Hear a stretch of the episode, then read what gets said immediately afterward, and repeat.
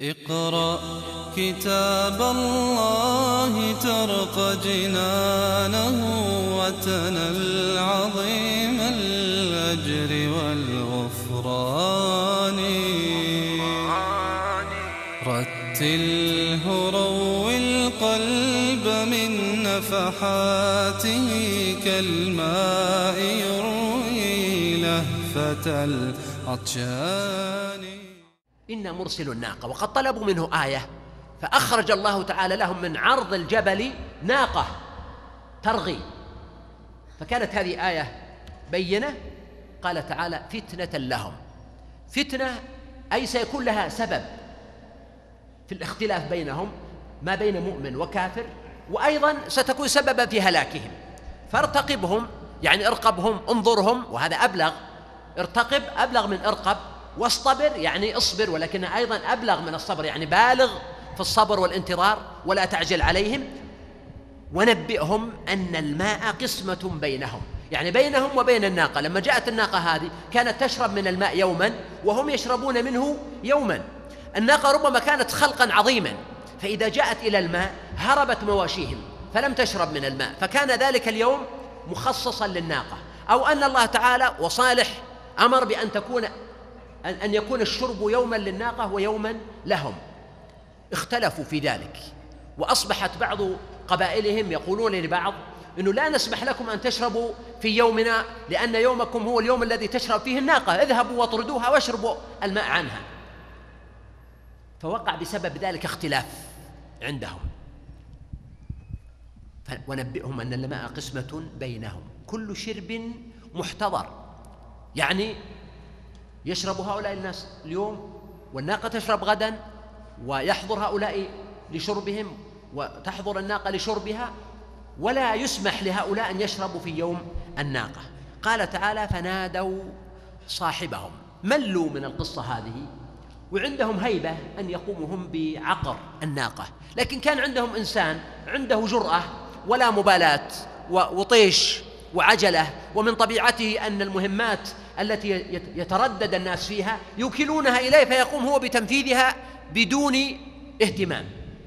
هذا الرجل ليس شخصا عاديا هو زعيم سيد عارم في قوله في قومه مثل ما قال النبي صلى الله عليه وسلم قام لها رجل عارم منيع في قومه مثل أبي زمعة. اسم هذا الرجل قدار ابن سالف وهو زعيم من زعمائهم ولذلك سماه صاحبهم.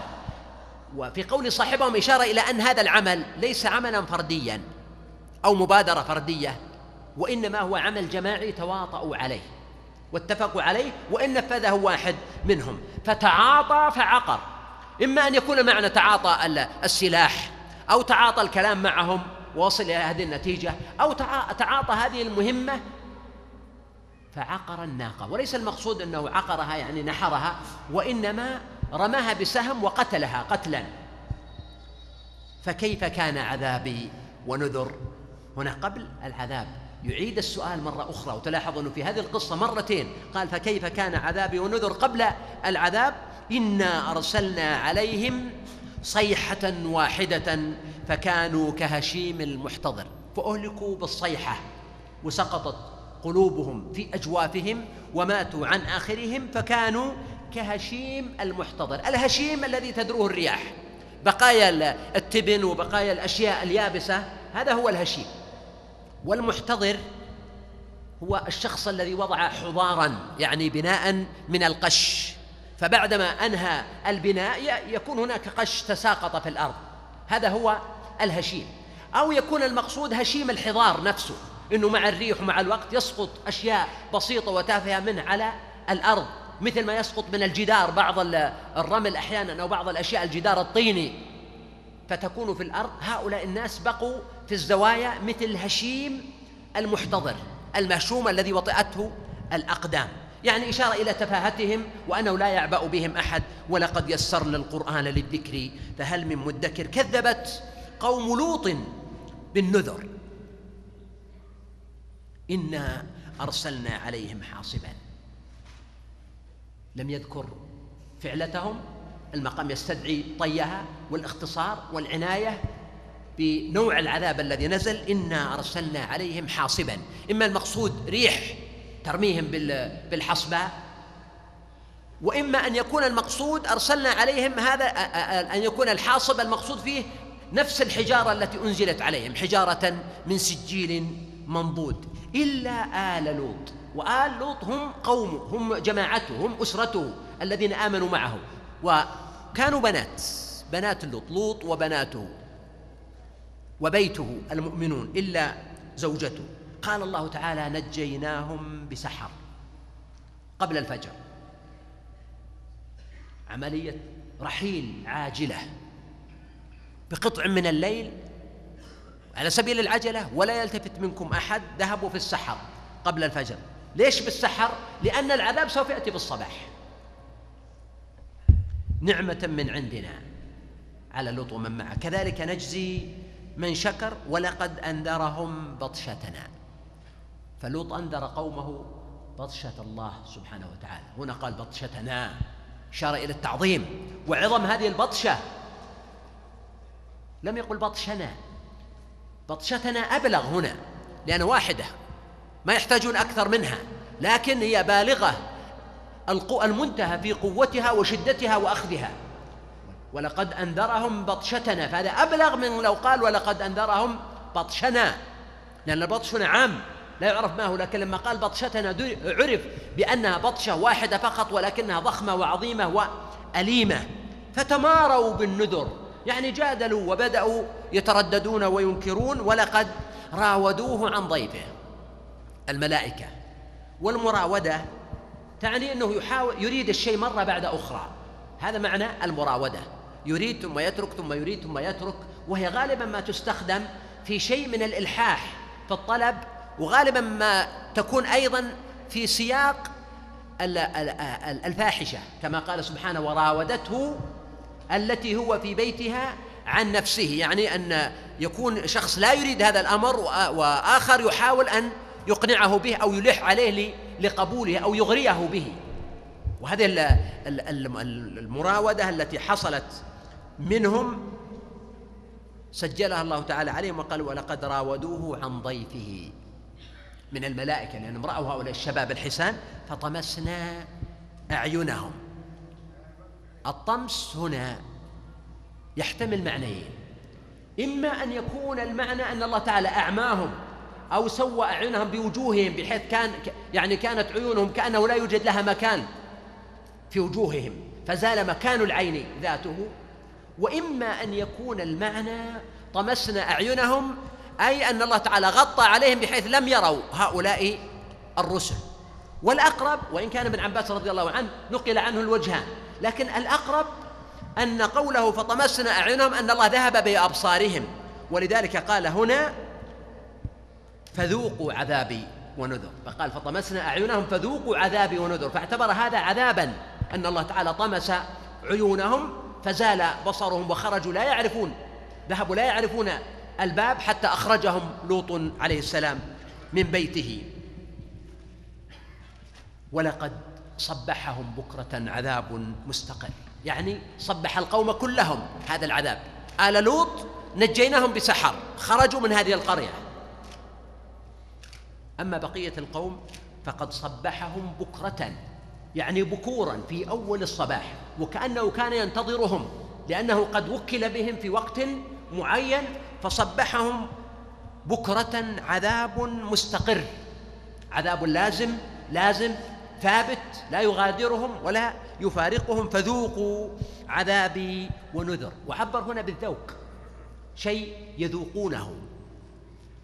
نكال هذا نوع من السخرية بهم أن يذوقوا هذا العذاب.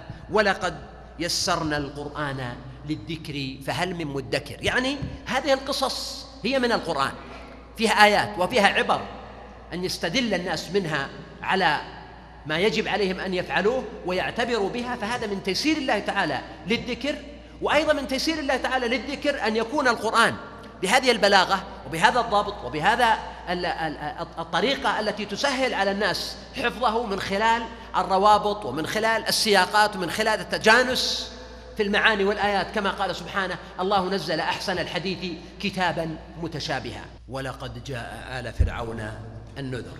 وهنا السياق اختلف. لم يكن مثل الآيات السابقة كذبت عاد كذبت قوم لوط. قال ولقد جاء آل فرعون النذر. فبدأ بذكر النذر وذلك لأن موسى عليه الصلاة والسلام بعث إلى فرعون وآل فرعون وهامان وقارون كما قال الله سبحانه وتعالى لقد أرسلنا موسى بآياتنا وسلطان مبين إلى فرعون وهامان وقارون. فقالوا ساحر كذاب. وجاءتهم النذر ولذلك قال كذبوا بآياتنا كلها. فبعدما دعاهم موسى عليه الصلاة والسلام وآتاهم بالآيات ومنها تسع الآيات التي ذكر في تسع آيات إلى فرعون وقومه فأرسلنا عليهم الطوفان والجراد والقمل والضفادع والدم آيات مفصلات. كذبوا بآياتنا كلها فأخذناهم أخذ عزيز مقتدر يعني عزيز قوي قادر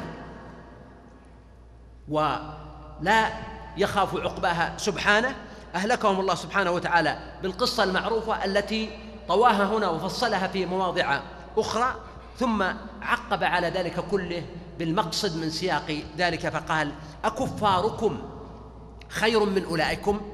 يا معشر قريش أيها المكذبون هل كفاركم المعاصرون؟ خير من هؤلاء الناس الذين أهلكهم الله سبحانه وتعالى بحيث يعذب أولئك ولا تعذبون أنتم أو لا يعذب كفاركم؟ أم لكم براءة في الزبر بمعنى أن عندكم من الله تعالى كتاب أو وثيقة تطمئنكم أنه لن يصيبكم عذاب أم يقولون نحن جميع منتصر؟ أم هم يحتجون بأن عندهم جماعة ينصرونهم وأن اجتماعهم سيكون سببا لنصرتهم؟ قال الله تعالى سيهزم الجمع ويولون الدبر. وهذا وعيد عليهم. وفي إشارة إلى أنه إذا كان إهلاك الأمم السابقة بالاستئصال فإهلاك الناس بعد بعثة النبي صلى الله عليه وسلم يكون وفق النواميس والسنن كما قال سبحانه قاتلوهم يعذبهم الله بأيديكم ويخزهم وينصركم عليهم ويشفي صدور قوم مؤمنين. وهذا قول سبحانه سيهزم الجمع دليل على أن السورة مكية فعلا لأن ذلك وعد. وتحقق هذا في معركة بدر. ولذلك جاء عن عمر رضي الله عنه أنه كان يقول أقرأ قوله تعالى سيهزم الجمع ويولون الدبر. وأقول أي جمع؟ سيهزم.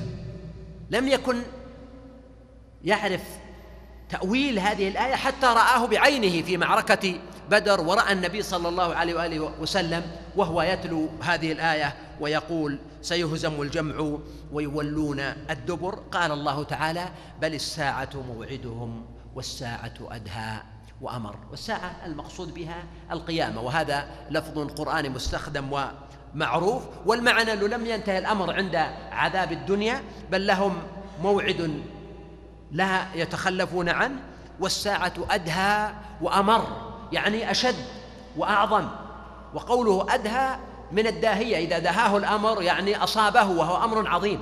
أما قوله أمر يعني أشد مرارة أو أشد قوة. قال سبحانه فيما يتعلق بتفصيل أمر الساعة وأن عذاب الآخرة أشد وأبقى وأهول وأطول. قال إن المجرمين في ضلال وسعر في ضلال في الدنيا وفي سعر في الآخرة جمع سعير وهو النار. يوم يسحبون في النار على وجوههم يعني تسحبهم الملائكة. وهذا نوع من العذاب لهم وهو في الوقت ذاته نوع من الإهانة لهم. لأن يكونوا على وجوههم وأن يكونوا في النار ويسحبون يعني يجرون بأقدامهم. فليس ثم عذاب ولا هوان يحيق بهؤلاء أشد وأعظم من ذلك ومع هذا كله يقال لهم ذوقوا. والعادة أن الذوق يكون للأشياء المستحسنة والجميلة وإنما على سبيل السخرية بهم ذوقوا مس سقر. وسقر اسم من أسماء النار كما قال سبحانه سأصليه سقر وما أدراك ما سقر لا تبقي ولا تذر لواحة للبشر عليها تسعة عشر. هؤلاء الناس مهما جاءتهم من الآيات الحجج القصص هم في طغيانهم يعمهون. ولذلك مع كل ما جرى لم يأنفوا أن يأتوا ذات مرة إلى النبي صلى الله عليه وآله وسلم وهم يجادلونه ويسألونه ويقولون له هل ما نعمله نحن باختيارنا أم هو أمر مكتوب علينا؟ وهم كانوا يقولون لو شاء الله ما أشركنا. ولا آباؤنا ولا حرمنا من شيء. فهم كانوا يحتجون بالقضاء والقدر. فجاءوا إلى النبي صلى الله عليه وآله وسلم يجادلونه أيضا في القضاء والقدر. اقرأ كتاب الله ترق جنانه وتنل عظيم الأجر والغفران.